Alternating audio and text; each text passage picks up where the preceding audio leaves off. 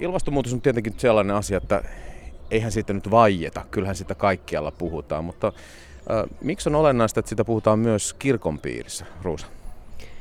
Mun mielestä kirkko on tosi tärkeä toimija ilmastonmuutoksen vastaisessa työssä. Kirkolla on tosi kunnianhimoinen uusi hiilineutraaliuslupaus ja, ja tavoitteet ja myös paljon seurakuntia, jotka on jo ympäristödiplomin piirissä, eli heillä on jo tosi korkeat tavoitteita siitä, että miten he aikoo leikata heidän hiilijalanjälkeensä. Ja, ja mun mielestä kirkko on niin edelläkävijä ehdottomasti tässä meidän yhteiskunnassa ja niillä on myös mahdollista vaikuttaa siellä ihan tavallisten ihmisten elämään. Mikko. Joo, tota, mulla tulee mieleen kaksi teemaa, miksi erityisesti just kirkossa meidän on hyvä puhua ilmastonmuutoksesta. Ensimmäinen on se, että, että me puhutaan luojan luomasta luomakunnasta silloin, kun me ollaan kristittyinä ja me ajatellaan, että Jumala on ollut tässä sormensa pelissä ja jos me mietitään, niin kaikki oli hyvää.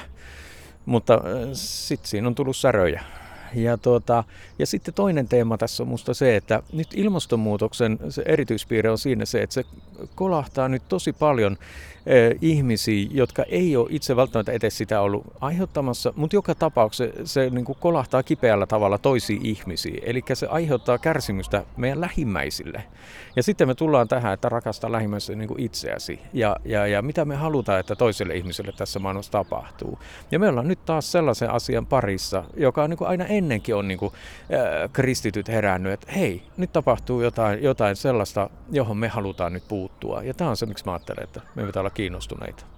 Ruusa, onko tässä joku lisäarvo, että kristillinen toimija maailmalla taistelee ilmastonmuutosta vastaan? Mikä on se lisäarvo, mikä, mikä nimenomaan sen ristinmerkin alta tähän, tähän kysymykseen löytyy sun mielestä? No mä näen, että, että kaikki just lähtee siitä luoma, luomiskertomuksesta, että Jumala on, asettanut, Jumala on luonut maailman ja, ja se on ollut hyvä ja asettanut meidät ihmiset niin kuin varjelemaan ja suojelemaan sitä, mutta me ollaan jollain tavalla kyllä epäonnistuttu siinä tehtävässä, että me ollaan ruvettu hyväksi käyttämään luontoa ja, ja, ja sen takia me ollaan nyt tässä tilanteessa. Ja sen takia meidän pitää myös kristittyinä kantaa vastuu. kirkkoon satoja ja tuhansia vuosia avannut ovet kaikkein haavoittuvammassa asemassa oleville ihmisille ja ilmastonmuutoksen vastainen työ ei ole yhtään erilaista. Me autetaan niitä yhteisöjä, jotka on kaikkein vakavimmin kärsii ilmastonmuutoksen seurauksista. Ja se on ihan samanlaista työtä kuin mikä tahansa muukin diakonia tai lähetystyö, mitä kirkko on jo kauan aikaa tehnyt. Onko sellaisesta ruohonjuuritason työstä sit kirkolla ja kirkkojen ylläpitämillä järjestöillä sit joku etu semmoisella alueella, missä jos puhutaan globaalista etelästä esimerkiksi, jota jollakulla muulla ei sitten ehkä olisi, Mikko? Joo, tota, tämä on semmoinen, että kun mä esimerkiksi joskus vuoden 2006 paikkeilla olin kokoamassa kirjaa ö, oikeudenmukaisuudesta, Suomen lähetysseuran kustantama kirjaa, ja kun mä sitä olin kirjoittanut, mä olin vähän niin kuin kahden vaiheella, että otanko mä koko kirjaa mitenkään ilmastonmuutosta edes mukaan vielä sen hetken keskustelun pohjalta.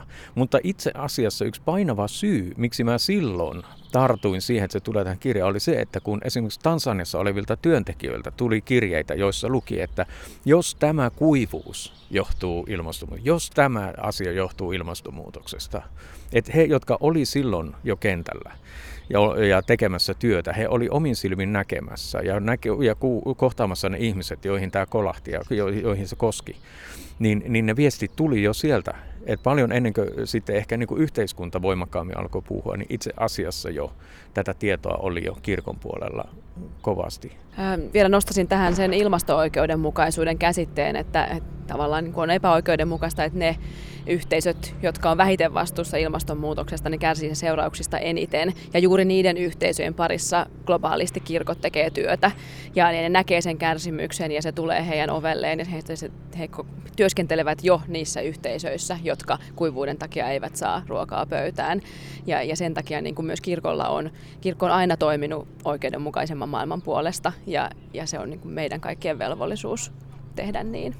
No monia ihmisiä tämä koko teema ehkä jollakin lailla kyllästyttää. Sitä puhutaan niin paljon, se, se ehkä tuottaa semmoisen ongelman massiivisuus tuottaa sellaisen jonkunlaisen toimettomuuden ja, ja semmoisen osattomuuden kokemuksen jopa tässä näin.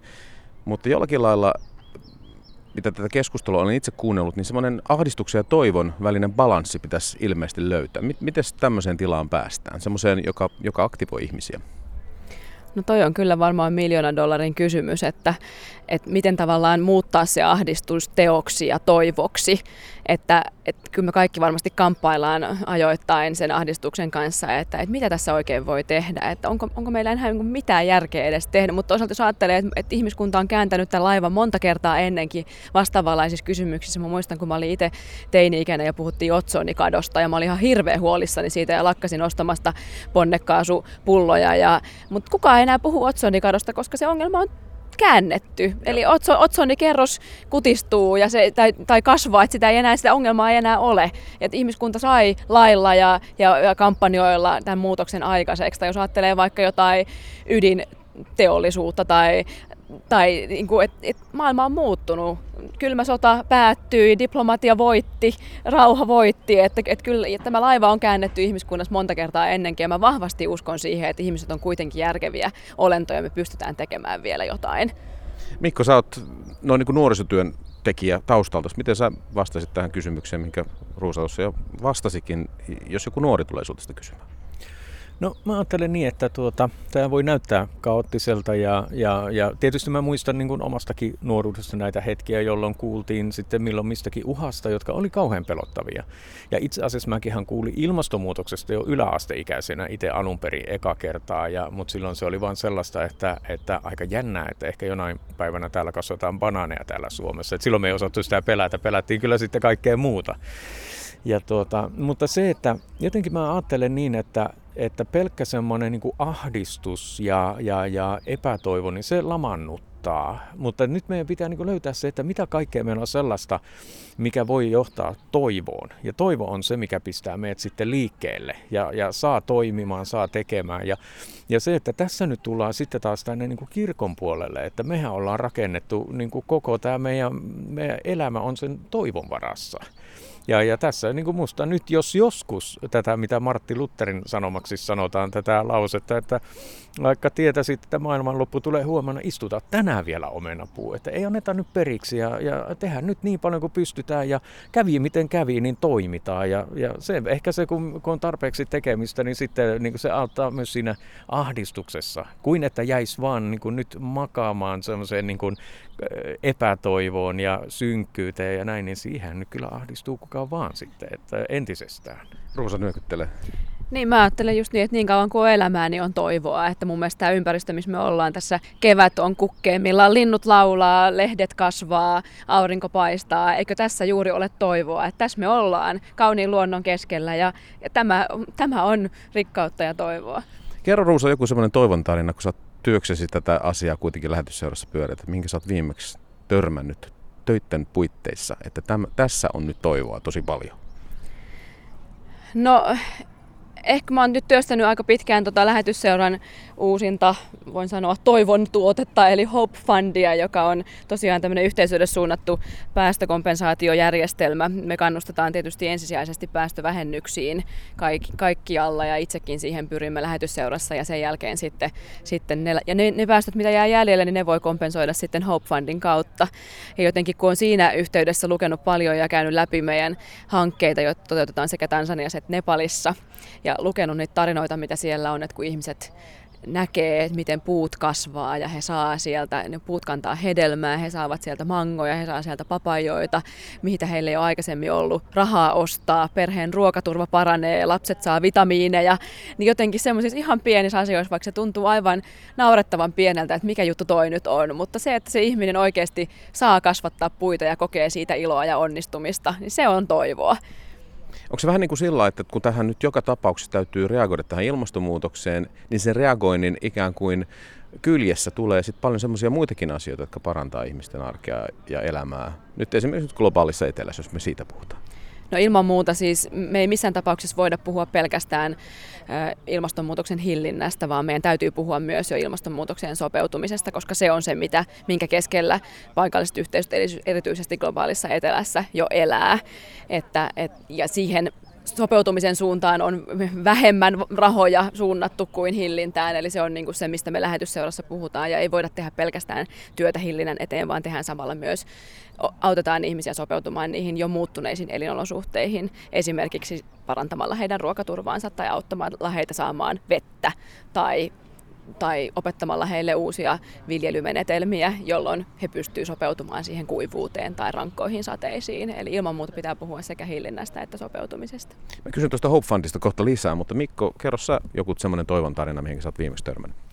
No, tuota, Tämä on oikeastaan aika iso tarina. Anna sillä... palaa vaan. Joo, no niin, täältä pesee. Eli, mm. tuota, kun mä aloittelin töitä Tansaniassa, ja mä olin aivan alkumetreillä, mä pääsin mukaan käymään tuolla juuri nimenomaan Kissapun kylillä, jossa nyt puhutaan esimerkiksi näissä, näissä myöskin lähetysseura-hankkeissa paljon, kun ilmastosta puhutaan. Ja mä olin siellä käymässä ja mentiin sellaiseen tilanteeseen, että meille kerrottiin siellä, että tässä ja tässä koulussa nyt lapset käy joka toinen päivä tällä hetkellä, kun on kuivakausi, koska joka toinen päivä ne on perheinen hakemassa vettä ja sitten ne on taas koulussa.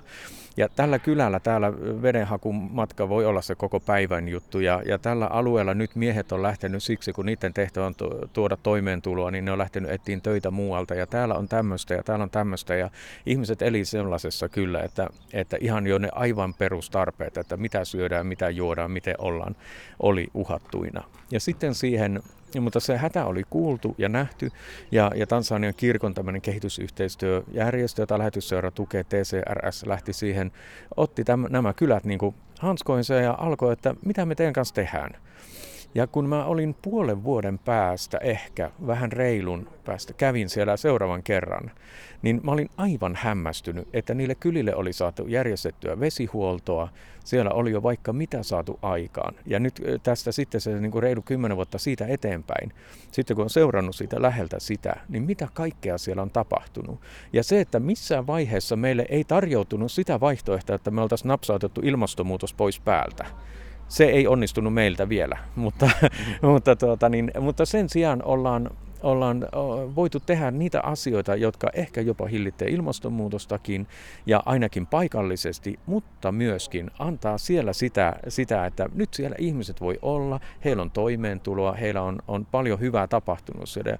Tämä on hirveän toiveikasta ja tämä on semmoinen, niin kuin, ja, ja mä, mä haluan sanoa tässä senkin, että kyllä me niin kuin voidaan ajatella täällä Suomessakin, että itse asiassa meidän, mä en tiedä miksi meillä on niin negatiivinen ajattelu niistä ilmastotoimista. Ilmastonmuutoksesta pitääkin olla. Se on, se on kriisi ja uhka, mutta se, että niistä toimista, joilla sitä torjutaan, niin niistähän monet on meille itselle hyödyksi. Että se, että jos me tehdään, äh, jos ihminen lisää kasvispainotteista ruokaa, hänen oma terveydentila todennäköisesti kohonee, äh, kohoaa. Jos hän lisää hyötyliikuntaa suhteessa moottoriajoneuvot, terveys todennäköisesti kohenee. Jos me vähennetään kulutusta, talous, voi olla, että taloushuolet vähenee ja niin edespäin. Eli se, että meillä on niin kuin, tässä meidän pitäisi nähdä nyt se, että mitä vaikka asia on vakava, niin toisaalta niin etsiä sitä, että mitä hyvää minun omaan elämään nyt tämä hankala tilanne voisikin antaa sillä, että minä alan nyt toimimaan ja löytää jotain uutta. Ja näin tapahtuu myös siellä kissapussa.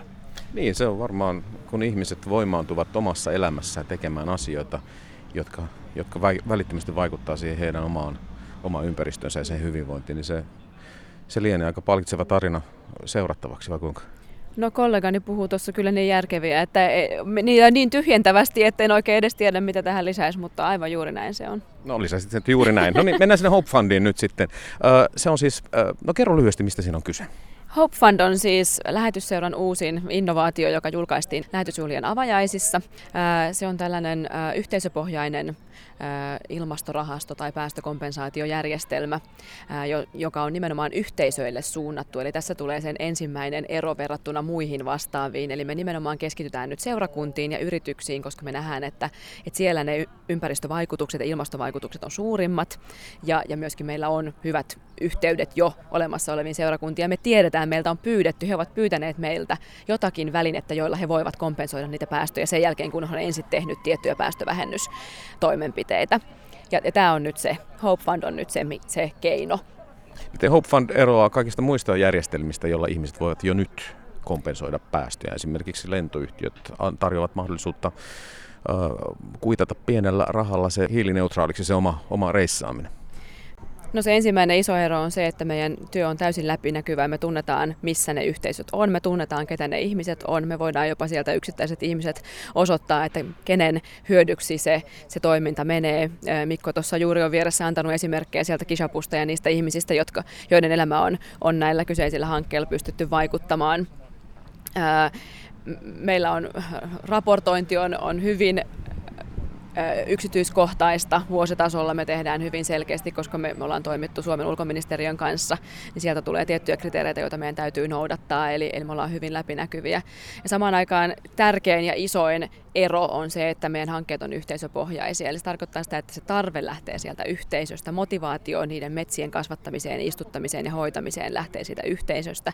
He itse kokevat, että tämä on heille tärkeää ja siksi me tehdään sitä. Se ei ole mikään päälle liimattu ratkaisu, että hei, meillä on näitä päästöjä täällä, että meidän pitäisi jotenkin saada nämä nyt jonnekin kompensoitua, että kas tässä metsä, hoitakaa sitä, vaan he itse haluavat, kokevat. He myös näkevät sen hyödyn sen metsän ulkopuolella Siinä on niitä muita toimenpiteitä, esimerkiksi mehiläistarhausta, he saavat siitä toimeentuloa.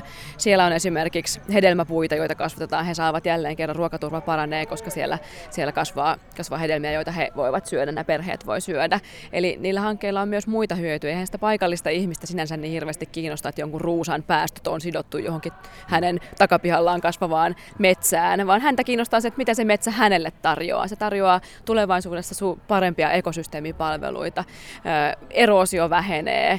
He saavat mahdollisesti niistä puista joskus ruokaa eläimille. Siitä tulee niin paljon hyötyjä, joita me ei voida edes tietää. No, kerropa nyt sitten nopeasti vielä se, että jos ja kun ihminen, joka tämän nyt kuuli, niin kiinnostuu tästä, niin mistä hän saa tähän lisäinformaatiota, miten hän voi itse osallistua? Uudet nettisivut avautuivat eilen, eli www.hopefund.fi. Sieltä löytyy myös lähetysseuran nettisivuilta pääsee suoraan sinne Hopefundin sivuille. Sieltä löytyy kaikki yhteystiedot ja tiedot siitä, miten siihen voi lähteä mukaan, esimerkiksi jos seurakunta nyt tästä, tästä kiinnostuu. Ja sitten voi ottaa myös suoraa yhteyttä esimerkiksi omiin yhteyshenkilöihin, kenen kanssa muidenkin, muutenkin tekee yhteistyötä lähetysseuran suuntaan, niin he osaavat kyllä ohjata sitten oikeaan osoitteeseen. Tota, minä kun omalla kohdallani pohdin ilmastotekojani, jotka eivät varmastikaan ole tämän maan suurimpia ilmastotekoja, jos väestö pistetään järjestykseen, mutta kun, kun niitä miettii, niin jotenkin ajattelee, että tämän pitäisi olla jotakin sellaista, joka soljuisi aivan integroidusti arkeen. Jos mietitään, että kun me ostetaan vissyvesipullo kaupasta, niin meille on aika itsestään selvää, että se menee johonkin pussiin ja niitä sitten seuraavalla kauppareissulla viedään viedään sinne pullonkeräykseen tai että me laitetaan paperiroskat eri roskikseen kuin, kuin muu jäte ja, ja kasvavassa määrin laitellaan sitä muutakin jätettä jo, niin miten me saataisiin tämä ilmastontorjunta jotenkin niin integraaliksi osaksi omaa arkielämäämme, että me miettimättä tekisimme näitä ilmastotekoja? Mitkä on teidän hyvät vinkit tähän? Aloitetaan Mikosta.